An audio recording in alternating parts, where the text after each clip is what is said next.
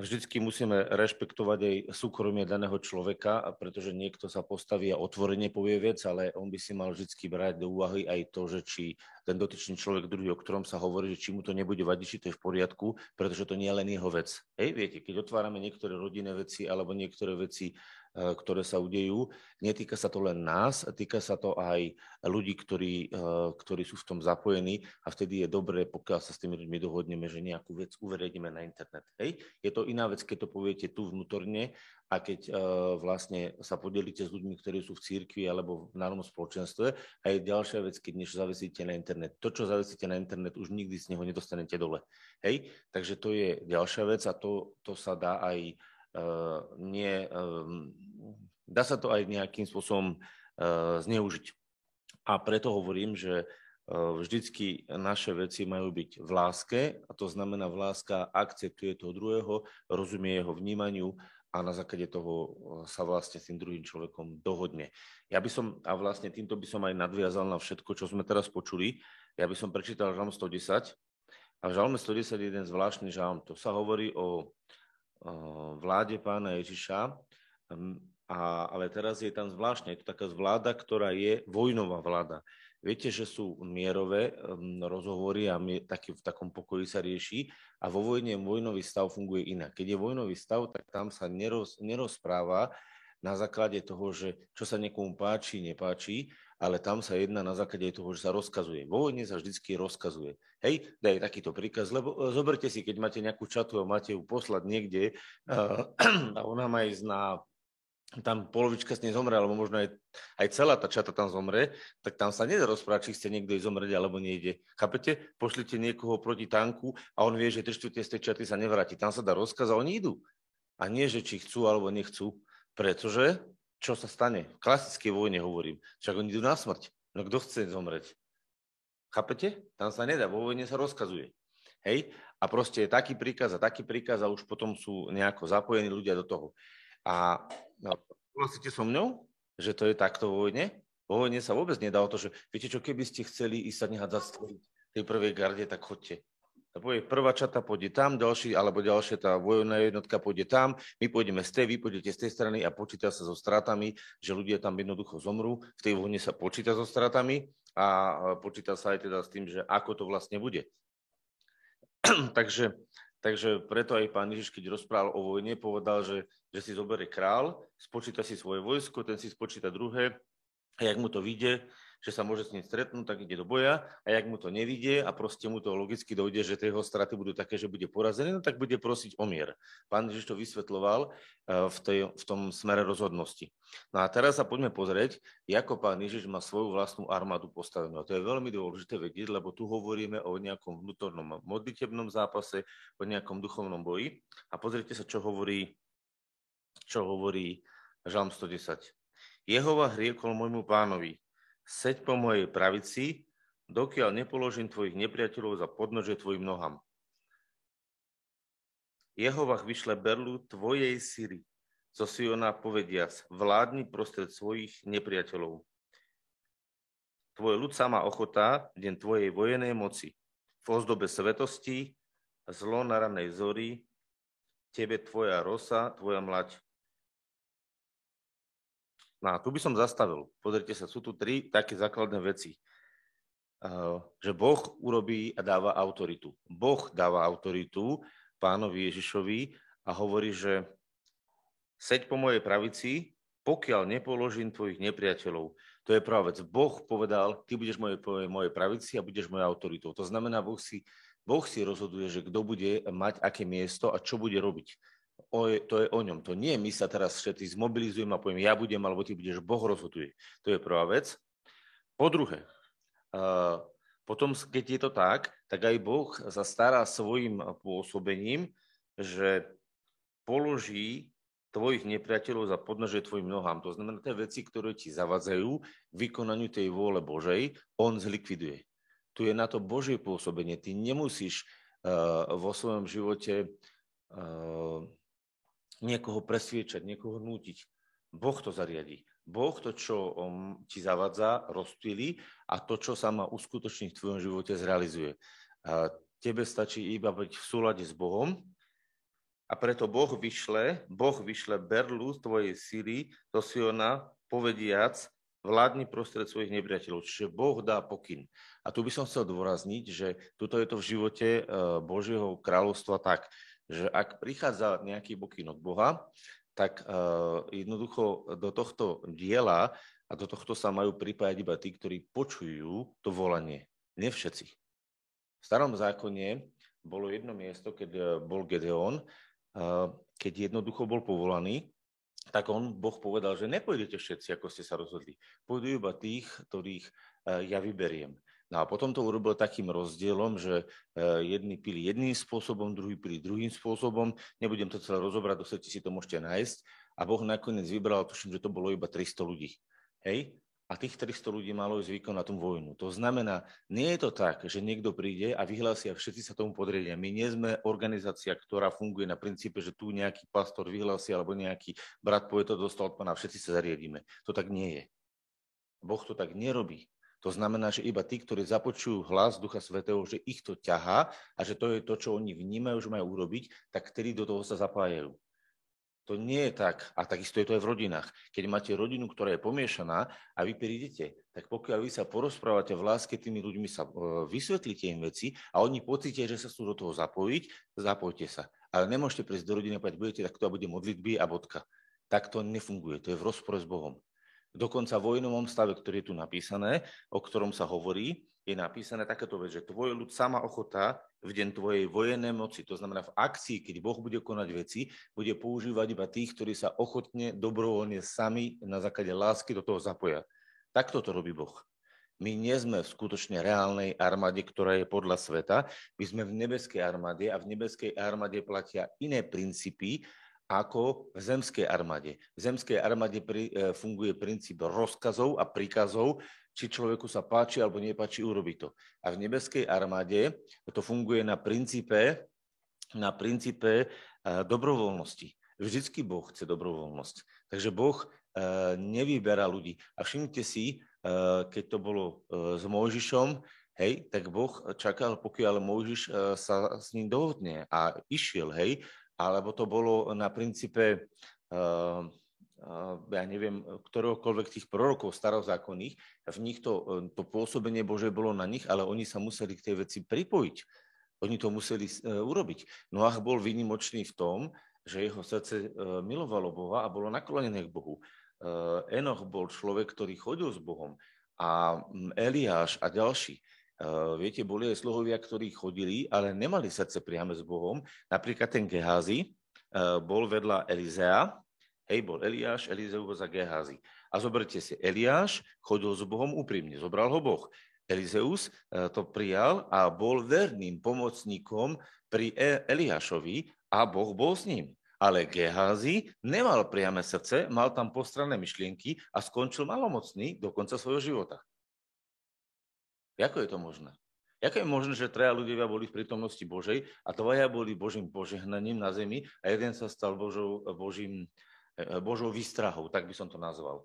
Prečo? Pretože jeho srdce. Zoberte si 12 učeníkov a jeden z nich, kto, ktorom bolo to napísané dopredu, uh, pán Ježiš povedal, že je diabol. Že jednoducho je prepojený so zlým pre jeho neúprimné srdce. Takže chce pán Ježiš, aby boli všetci jeho učeníci? Chce, ale funguje to na báze otvorenosti a dobrovoľnosti. Pokiaľ takáto báza v našom srdci nenastane, nechoď do toho. Boh ťa aj tak tam nechce. Nie, že by ťa nechcel v diele svojom, ale pokiaľ to nemáš mať od srdca e, v tvojom vnútri e, na základe lásky, Boh o to nestojí. To je zbytočné. Preto hovorí Pavol, že keby vydal svoje telo, aby bol upálený, keby zobral všetok majetok a rozdal ho, a keby hovoril všetkými druhmi jazykov, a keby prorokoval, a keby čokoľvek robil a nebolo by to z lásky, nič to nemá cenu. A preto vám hovorím, Božem kráľovstve to funguje na základe lásky. Takže ak ťa láska k tomu nevedia, neťahá, tak to nechoď do toho. Ale ak áno, choď do toho potom z lásky k Bohu. A keď budeš mať do toho zapojiť rodinu, a tak sa to musíš s tou rodinou porozprávať v láske a ak to oni sa s tým stotožnia, tak choďte do toho rodina v lásky. Nemôžeš prísť a nariadiť a povedať, tak toto bude pretože to nie je správne. Ani pán Ježiš to nerobí vo svojom dome, že na silu ťaha ľudí. On nestojí o to, lebo on to nemá zapotreby. Pán Ježiš nepotrebuje, pretože tá armáda nespočíva v mase, ale v moci ducha. Lebo Boh vyšle berlu svojej vlády. Berla znamená, že to je tá vláda. Boh vyšle svoje slovo. Boh podriaduje tie okolnosti zle, ktoré vlastne ničíme, lebo o tom je tá armáda, že ničí tie zlé veci, aby postavila tie dobré veci. Tak to musí aj tak Boh zničiť tie zlé veci, lebo sa tam neposlúcha teba. On sa z teba smeje. On uh, sa bojí vtedy, keď ty si zastupuješ Božie slovo a vyhlasuješ Božie slovo, ale to musí byť z lásky, lebo Boh je láska. Čiže ak vyhlasuješ z lásky Božie slovo a si s ním stotožnený, tak on je bezbraný. A to je vlastne, uh, vtedy je vlastne on porazený. Ak my v našom živote budeme vyhlasovať Božie slovo len preto, že ho máme vyhlasovať, tak sa to môže podariť, lebo Satan môže rešpektovať Božie slovo, ale aj sa to nemusí podariť. Ale každopádne stane sa to, že my z toho aj tak raz užitok nebudeme mať.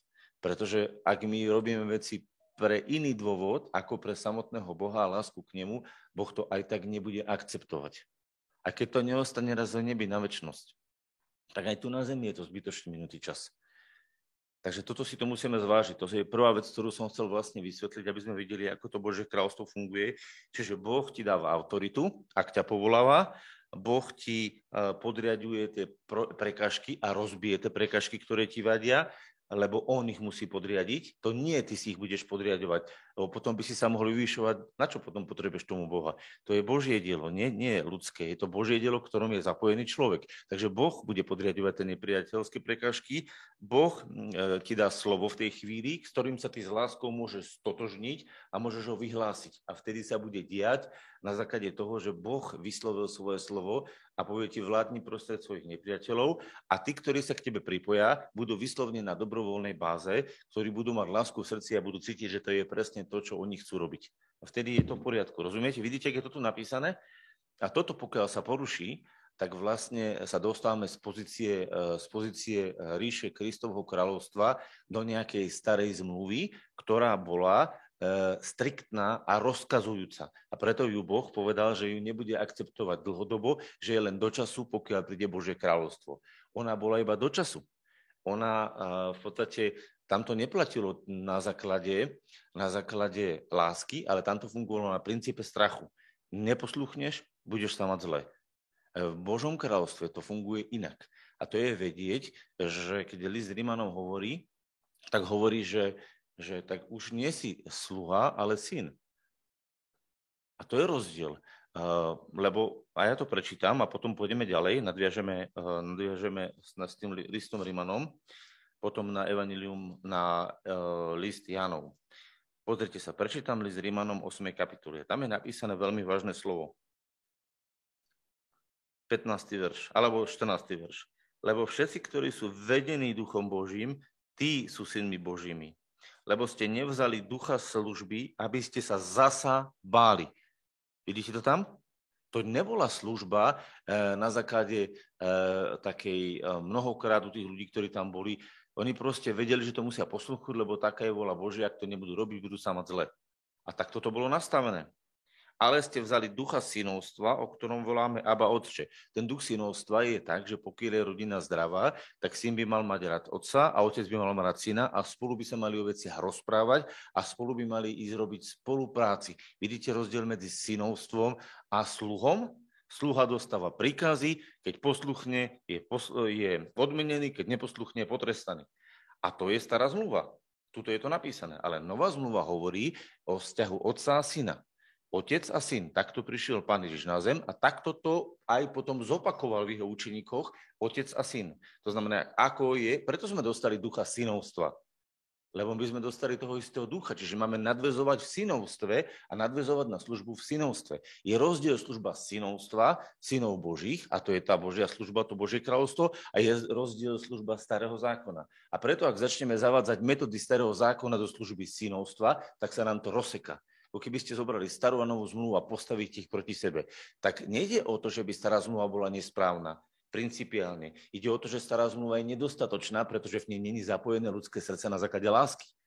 Stará zmluva je o príkazoch a zákazoch a nová zmluva je o vedení v láske. A tieto dve zmluvy sa vlastne doplňajú, ale pozor, aj vylučujú. Pretože ak stará zmluva je dokončená, na to, aby prišla nová zmluva, tak keď začne nová zmluva, tak stará už je ukončená. nie že by bola neplatná z hľadiska rozmeru, ale už je uzavretá, už je vyplnená. Chápete to, keby ste zobrali, že ste mali, uh, ste mali dlžobnú zmluvu, vy ju vyplatíte, je vynulovaná a potom začne nová zmluva takého kreditu, kedy máte neobmedzený kredit na všetky veci, ktoré potrebujete v živote a vy začnete užívať tú novú zmluvu. Vy už neriešite stav zmluvu, že musíte z tých nových, z nových e, zdrojov doplatiť nedoplatky v starej zmluve, lebo stará zmluva je vyplatená. To znamená, viete si predstaviť, že nezmysel, keď budete napríklad, budete mať 10 tisíc eur, poviem taký jednoduchý príklad, a vy ich máte vyplatené a teraz dostanete kredit 100 tisíc eur alebo milión eur a teraz z nich idete zobrať a idete ešte doplácať to, čo je už vyplatené. Čak ten vám povie ten človek, či ste blbí, či ste sa zbláznili, či čo chcete doplácať, keď je to vyplatené. A presne takto je stará zmluva naplnená so všetkými požiadavkami, všetky hriechy, všetky choroby, všetky prekliatia sú zlikvidované, aby ten kredit, ktorý nám Boh dal, doviedol do nášho života. Ale ten kredit sa nedá robiť násilím, pretože láska nikoho nenúti. Láska zavezuje, alebo keď chcete povedať núti, ale núti iným spôsobom ako ten príkaz. A toto je tajomstvo toho, ako Boh pracuje v novej zmluve. To znamená, keby sme teraz vyhlasili a povedali, bude to takto, tak by sme sa vrátili do starého zákona a chceli by sme tým starozákonným spôsobom uviezť niečo do nášho života. A Boh to nezobere. V našom osobnom živote a ani v živote našich rodín, ale pozor ani v živote cirkvi. Je to ťažšie, viesť církev na základe dobrovoľnosti a na základe zapálenosti ducha. Ale je to trvalé a väčšie. Ľahko sa nariaduje a rozkazuje, ale aký to má efekt? Má to zmysel? A toto si vždy musíme doložiť v našom živote. Takže keď sa pre niečo chcete rozhodnúť a budete vnímať, že vás Boh do toho ťahá, choďte do toho. Keď cítite, že ťahá do toho vašu rodinu, tak sa s ňou porozprávajte a dohodnite sa. Aby všetko, čo budete robiť, ste robili z lásky na základe dohody a nie na základe toho, že musíš. Viete, kedy to tak bolo, že musíš? Viete, komu sa rozkazuje? Malým deťom. A v písmo hovorí, že pokiaľ sme boli nedospelí, pokiaľ sme boli malé deti, boli sme vydaní pod zákon. Čiže boli sme pod starou zmluvou. Ale odkedy sme sa stali synmi, už nie sme viacej nedospelými, ale stali sme sa synmi, čiže funguje to na gráze dohody. Všimnite si, Boh vás ponúka, či chceš ísť strázať. Dá ti tú otázku pán a ty povieš áno, no tak ťa použije. A keď povieš nie, tak zobere druhého. Boh má dosť ľudí. Keď nebudeš ty, bude druhý, keď nebude druhý, bude tretí. Boh není obmedzený na človeka, ale Boh je dostatočne trpezlivý, aby ťa v láske zaviazal alebo uh, motivoval, aby si mal ten správny motiv. Toto je to dôležité vedieť, hej? Takže preto som to aj povedal a teraz poďme k tomu slovu, ktoré som ešte chcel prečítať, aby som veľa, dlho nehovoril. Evangelium Jana 4. kapitola. Poďme si čítať od 15. verša. Kto, uh, list Jana, list Jana 4. kapitola, si povedal asi Evangelium. Liziana, prvý Liziana, 4. kapitola. Nemôže byť iný, lebo ďalší nemá toľko kapitol. Hej? Keď budeš to poznať, tie verš, ako sú aj s kapitolami, že koľko ktoré majú, tak ťa to nenapadne taká otázka. Hej? Ale to s časom, keď budeš viacej čítať písmu, sa ti to dostane do srdca.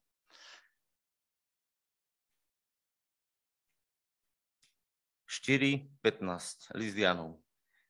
Prvý Lizianov.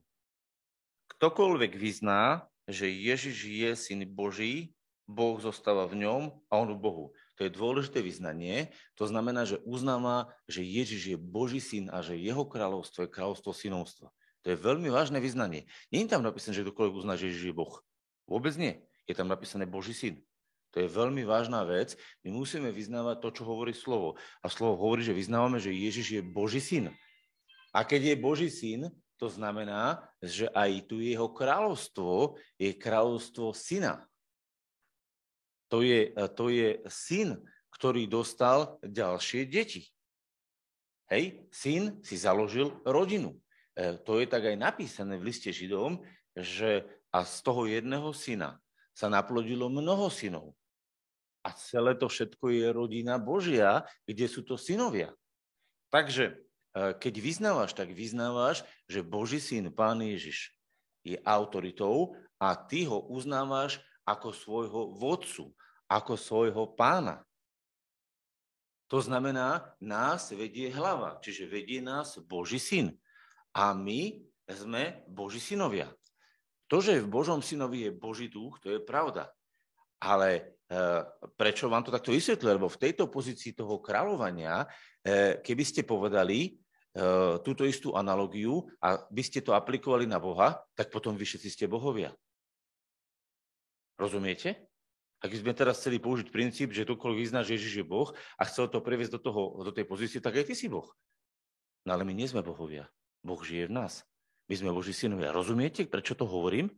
Neznamená to, že ruším božstvo pána, že len vysvetľujem, že čo je v tomto princípe dôležité, pochopiť, že Boží syn má svoju charakteristiku. Lebo Ježiš sa stal človekom, a si to čítala v tej knihe ekonomii, tam je to pekne vysvetlené, on už to človečenstvo nikdy nestratí. A v tom je to, že sa pán Ježiš navždy pokoril pod otca a ostal podriadený, aby zabezpečil podriadenosť človeka. Človek nikdy nebude Bohom Človek je súčasť Boha a môže byť Bohu skrytý a Bohom naplnený, ale nestane sa Bohom. Otec ostane všetko vo všetkom, rozumiete? Človek sa podriadi Bohu a zjednotí sa s Bohom. Ale to neznamená, že človek sa stal Bohom, že človek bude rozkazovať Bohu. Lebo tu ide až tak ďaleko, to dneska, a to by nepriateľ chcel, aby si ľudia povedali, že my sme bohovia. A viete, že také učenie vo svete je, kedy ľudia si myslia, že sú bohovia. A všetci, čo si mysleli, že sú bohovia, nakoniec, keď zomierali, zistili, že hold, ten boh ako si umiera. Alebo ochoreli. Zrazu zistili, že ten boh ako si ochorel. Takže pozor, my musíme vedieť, že sme ľudia, ktorí sú Boží synovia a preto tu raz dávam to, že ktokoľvek vyzná, že Ježiš je syn Boží. Boh zostáva v ňom a on v Bohu. Vidíte, tak je to krásne napísané. Dáva vám to zmysel? Chápete to? To je vážna vec. My nikdy nesmieme ísť v tom vyhlasovaní nejako inak, ako, uh, ako uh, vlastne nás učí Božie slovo. A teraz hovorí, a my sme poznali a uverili lásku, ktorú má Boh v nás, Boh je láska a ten, kto zostáva v láske, zostáva v Bohu a Boh v ňom. A teraz prichádzame do toho vzťahu. Vidíte tú nadväznosť synovstva, že vyznávate, že Ježiš je syn Boží a toho vzťahu otca a syna, kde to je všetko postavené na láske? Kdokoľvek zostáva v láske, zostáva v Bohu a Boh v ňom. A kdokoľvek nezostáva v láske, sa vlastne vyčlenuje z toho vzťahu otca a syna. Lebo otec miluje syna a všetko dal do jeho ruky. Vidíte to? Otec miluje syna a všetko dal do jeho ruky, to znamená, syn sa stáva vykonávateľom jeho vôľou. Sme v tom žalme 110. A teraz sa pozrite ďalej. V tom je dokonalá láska s nami, aby sme mali smelú dôveru v deň súdu, lebo ako je on, tak sme aj my na tomto svete. Vidíte, ako to bolo u neho, tak to má byť aj u nás. A to je to, čo na súde obstojí. Ako to bolo u otca a syna, tak to má byť u ďalších synov rovnako. Vtedy to na súde obstojí. Ak to bude inak ako v tomto princípe, tak na tom poslednom súde našom, keď budeme predsednúť stolicu Kristovu, to neobstojí, to proste vyhorí. Takže ak my budeme jednať starozákonným spôsobom v dobe novej zmluvy, tak to neobstojí. Boh to nezobere pretože na to určil svoj vlastný spôsob, svoj vlastný systém. A teraz hovorí, strachu nie to v láske. Prečo tu vlastne prichádza slovo o strachu? To je slovko bázeň, ale tam je preklad doslovne strach. Strachu nie to v láske, ale dokonalá láska vyháňa strach. Prečo? Pretože strach má trápenie to v starej zmluve bola tá služba o mnoho razy o trápení, o bolestiach. Hej? A ten, kto sa bojí, nie je dokonalý v láske. To znamená, tu je zaznamenaný jeden hlboký princíp, že láska vyháňa z tvojho života obavy z toho, čo s tebou bude, čo sa udeje, ako sa to udeje. Ty proste robíš, pretože miluješ a dôsledky nechávaš na Bohu. To znamená, pán Ježiš povedal, vezmite moje jarmo a nájdete odpočinutie svojej duši. Jak môžeš nájsť odpočinutie duši, keď si práve prezvala zodpovednosť? No takže si uvedomuješ, že ty si v jeho zodpovednosti ponorený a že on to jarmo nesie. A to jarmo, ktoré pán Ježiš niesol, bolo otcové. On to vyznal, že nerobí svoje dielo, ale otcové. To znamená, to, to dielo nesie otec. To znamená, otec, Boh, nesie to dielo, ktoré je prenesené na jeho syna, ktoré bolo eh, vzhľadom na hriechy, vzhľadom na choroby a vzhľadom na eh, poviazanosti ukončené a uzavreté. A teraz tie benefity z toho dobra, ktoré Boh nachystal do ľudského života, sa musia uvoľniť do života a tie sa nedajú uvoľniť na základe toho, že sú nanútené alebo niekomu prikázané. Keď hovorí pán Ježiš, tak hovorí o jednom prikázaní. Aké nám dá pán Ježiš prikázanie? Aby ste sa milovali navzájom. Ako? Tak ako som miloval ja vás. To znamená, hovorí, jediný príkaz je, zostaňte v láske, a keď táto láska vás bude ovládať a usmerňovať a Duch Svetý vás bude v tom viesť, tak vykonáte to, čo som pripravil. A vtedy bude to vaše ovocie trvalé, lebo to je to, čo sa narodilo z Boha. A vtedy to obstojí. Akýkoľvek iný princíp, ktorý je, tak pán Ježiš nie je na neho odkazaný, on ho nepotrebuje. On nepotrebuje do, do vojny armadníkov alebo bojov, bojovníkov, ktorí prídu a budú tam sa seba realizovať. On to nepotrebuje tam, takých ľudí, ktorí prídu a budú mu tam rozkazovať, že čo má robiť a budú druhých manipulovať a toto musíš a toto musíš a zavádza to. Ono takých nestojí. To sú svoj, svojvoľníci, ktorí mu kazia jeho princíp, lebo jeho armáda je vedená jeho duchom a nie ľudskými príkazmi a nariadeniami a to smieš a to nesmieš a toto ukús a to neukús a takto budeš mať sviečku a tak nebudeš mať sviečku a hen to budeš mať a nebudeš mať. Rozumiete? Tak to nefunguje. A to som teraz len spomenul tú sviečku, ale to môže byť aj sobota, to môže byť jedlo, to môže byť nejaký rituál. To není tak postavené. Písmo nás jasne o tom učí. A preto je to postavené celé na láske, ktorá vyháňa strach z toho, že ako sa tie veci budú uskutočňovať. Ale pozor, je to náročnejšie, pretože nesiete, uh, nesiete uh, keď dáte človeku slobodnú vôľu a pozvete ho do veci, nesiete riziko zlíhania toho človeka, že neurobi všetko tak, ako vy chcete. Aj keď sa kazateľ postaví, nemusí kazať všetko, čo chce Boh. Môže tam pridať svoje nápady, môže tam vložiť svoje myšlienky. A počujete krásnu myšlienku, oslovuje vás to a zrazu je tam vložené niečo, čo vám v tom nesedí a potom zase pokračuje. A on tam vložil niečo svoje. Je to riziko? Stalo sa vám to mne veľakrát. A možno sa mi to ešte aj stane v budúcnosti.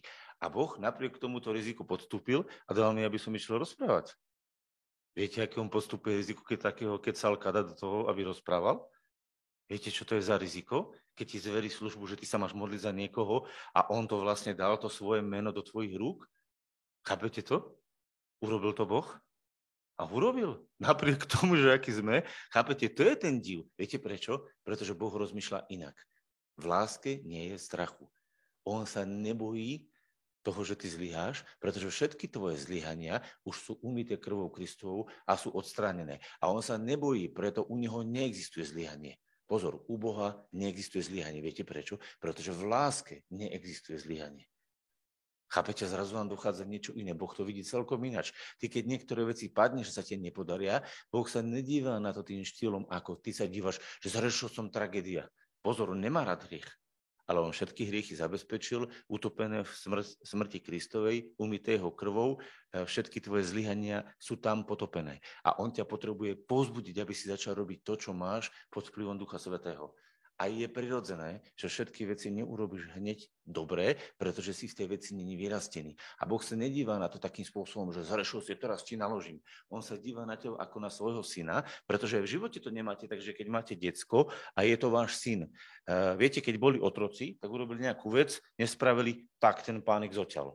Ale keď to bol syn, tak žiadny rodič, ktorý ho vyšiel jeho syn, lebo ho miluje. Prečo je v tajomstvo syna? Ten syn je z teba, chápeš? To detsko je tvoje. Keď ti porodíš detsko, si predstavte si to malé detsko porodí a, pokach, a mamina chytia mu krčach na hlavu. Hej? Alebo ho e, zóne poleje kyselinu. No, no viete si predstaviť takú matku? No nie, sa sa pokakalo to dieťa, alebo spravilo niečo, čo nemá, tak matka ho s láskou dvíha, lebo to je z nej to decko a smeruje ho, aby dosiahla to, čo má. Ona ho pozbudzuje. A rozumiete, rovnaký princíp synovstva je vlastne Božom kráľovstve. Že keď ty kráčaš, tak ťa Boh pozbudzuje, aby si tie veci robil postupne, ale pozor, nenúti ťa. To, že ti v niektorých veciach uh, musí uh, niečo prikázať alebo niečo zakázať, uh, to je pravda. On má na to právo, však každý rodič má právo na to, aby rozhodoval o živote svojich detí. Ale aj tak to nechce z pozície príkazov a zákazov, lebo vie, že to nič nepomôže. To znamená, ide radšej do toho vysvetľovania, do toho, že ti veci ukáže, že ťa vecami pozbudí a uchváti. A preto bázne je to v láske a dokonalá láska vyháňa bázeň, pretože bázeň má trápenie a Boh nechce, aby tvoj život bolo trápení. Rozumiete? To je tak jednoduché ale ten, kto sa bojí, nie je dokonalý v láske. A teraz počúvajte, my milujeme jeho, pretože on prvý miloval nás. Čo robí Boh? Práve naopak, Boh ti ukazuje svoje zabezpečenie, že sa o teba postará, preukazuje ti lásku. A to ťa potom zasahuje a tá láska ťa zavezuje a hovorí, jak ma má tak rád, tak ja idem s ním. Jak ma má tak rád, ja idem ešte viacej s ním. Viete, prečo žena poslúcha muža? Pretože ju miluje muž. Každá žena, ktorú muž miluje, rada s tým mužom ide a ide pri ňom. Ale musí cítiť, že ju ten muž miluje, že ju akceptuje, že ju príjma takú, aká je, že jej ne... Chápete, v čo je to? Tá žena musí cítiť, že ostala ženou slobodnou, ale ona ide dobrovoľne za tým mužom. On nás miluje. Boh miluje svoju hlavu pána Ježiša a hlava miluje svoje telo. A keďže ho miluje, tak pre túto lásku potom ten človek koná. Vidíte to tu napísané? My milujeme jeho preto, že on prvý miloval nás. Nie preto, že nám dal príkazy, ale preto, že nás zamiloval a preto, že nám robil dobre. Čím viac ti robí dobre pán Ježiš, čím viac ti preukazuje dobro, tým viac ho ty miluješ a to je vlastne aj ten najpevnejší vzťah, ktorý vzniká, ktorý Satan je v ňom bezradný. Lebo v satanovom kráľovstve to tiež funguje. Má tam tiež svoju armádu, má tam tiež svojich démonov, ale pozor, tam není láska, tam je teror a tam je despotický príkaz. Posluchneš? Áno. Ne? Ja e, to, tuším, že som pozeral toho, to, ten príbeh od toho Ramireza, toho satanistu. Povedal, že dovolenku, tak ho na rok bol slepý. Ja neviem, ako sa to stalo a čo tam bolo. No to je už len teda vzťah, že? Neposluchneš, tak na rok oslepneš, alebo ti naloží nejakú chorobu. Čo to je za blbosť? Čo to je za kráľovstvo? Neviem, či niektorí nie ste asi, čo počúvate v obraze, ale chápete, aký je rozdiel? U Boha to nefunguje tak. U Boha to funguje na princípe lásky a on ťa to láskou uh, zavezuje k tomu, aby si chápal, že si dáva milosť e, podielať sa na jeho veciach.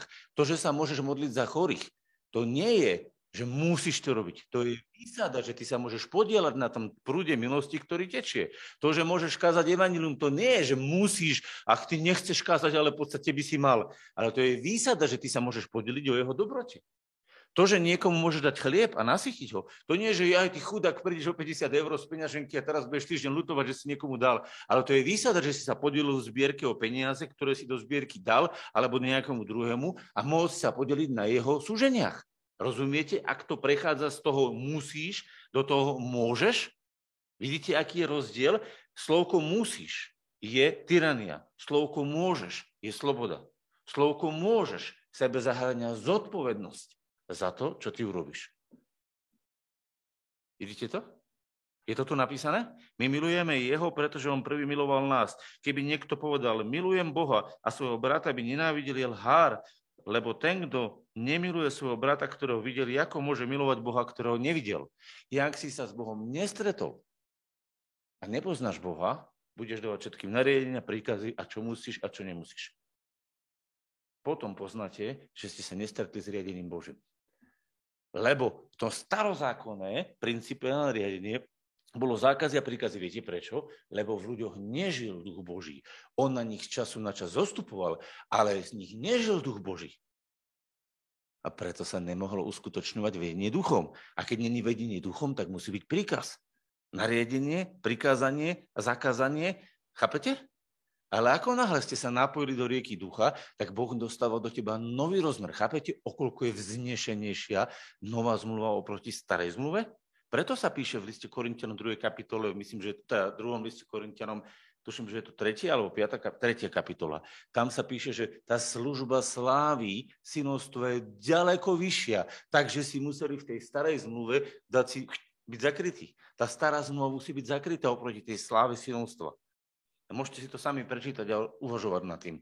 A tým chcem to vlastne aj uzavrieť. Toto je to, čo vlastne nám Pán Boh dneska chce ukázať, že On chce v našom živote vytvoriť vzťah synovstva, vzťah lásky a aký tá hodinka poslúži k tomu, že sa otvoríš pre Boha, budeš mať hĺbší vzťah, alebo si urobíš 10 hodín do týždňa, to už je na tebe.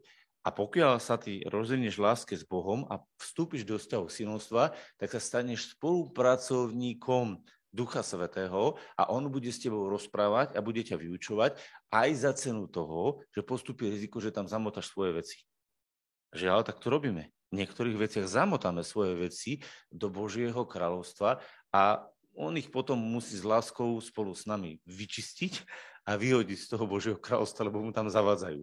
Ale nesie to. Nesie to riziko, presne ako keď je otec a syn, tak nesie riziko, že ten syn nie všetky veci urobí hneď dobre. Ale jemu nevadí uh, uh, to, že niektorých veciach zlyha, lebo viete, čo je vážne v tom vzťahu? Ten vzťah Vážne v tom vzťahu je nie ten výsledok práce, ale ten vzťah. A ten výsledok práce ostáva ako druhorady. Viete, keď je klasický zamestnávateľ a zamestnanec, u neho bežný, tak to funguje tak, že jemu, tomu zamestnávateľovi, ide o zisk a jeho sú dôležité peniaze. A on tých zamestnancov používa ako nástroj, aby zarobil peniaze. A to je obraz toho bežného zemského kráľovstva. Ale to nebeské kráľovstvo nie je o tom, že Boh potrebuje s nami vyrobiť nejaké dielo, na ktorom on zarobí. On má dosť všetkého. On nepotrebuje bohatstvo, ani slávu, ani moc, lebo on už má. On ju chce rozmnožiť v tvojom živote a teba obohatiť. Chápete, aké je to vážne? To není v klasi- klasickom uh, zamestnaní a podnikaní. Boh nepotrebuje na tebe zbohatnúť. Boh ťa chce obohatiť, lebo on má dosť. A na to potrebuje tvoje srdce a tvoju spoluprácu, aby tu mohlo byť trvalé a aby to nebolo zneužité. Vidíte ten úžasný rozdiel? Chápete to? Vidíte to, čo sa teraz deje? Čo som teraz, ak si toto, čo som dneska rozprával, duchovne uvidel, tak musíš zastať a kapitulovať pred Boha a povedať, ani som len netušil, ako jedna piesne spieva, že tak si dobrý ty. Že na veky ma tvoja krv od hriechu očistia, že stane sa, staneš sa Božím synom. Chápete, to je tak veľké. Kto toto vidí, tak mu normálne padne a povie, aha, tak ja som v celkom inom kráľovstve. A vtedy si začnete uvedomovať veľkosť a cenu novej zmluvy, o ktorej sme dneska mali lámanie. Až vtedy vám začne dochádzať, o čom to je. Kto toto nechápe, nežije v skutočnom kresťanstve, žije v náboženstve, ktoré sa nazýva kresťanstvo. Lebo skutočné kresťanstvo je synovstvo. Poďme sa modliť.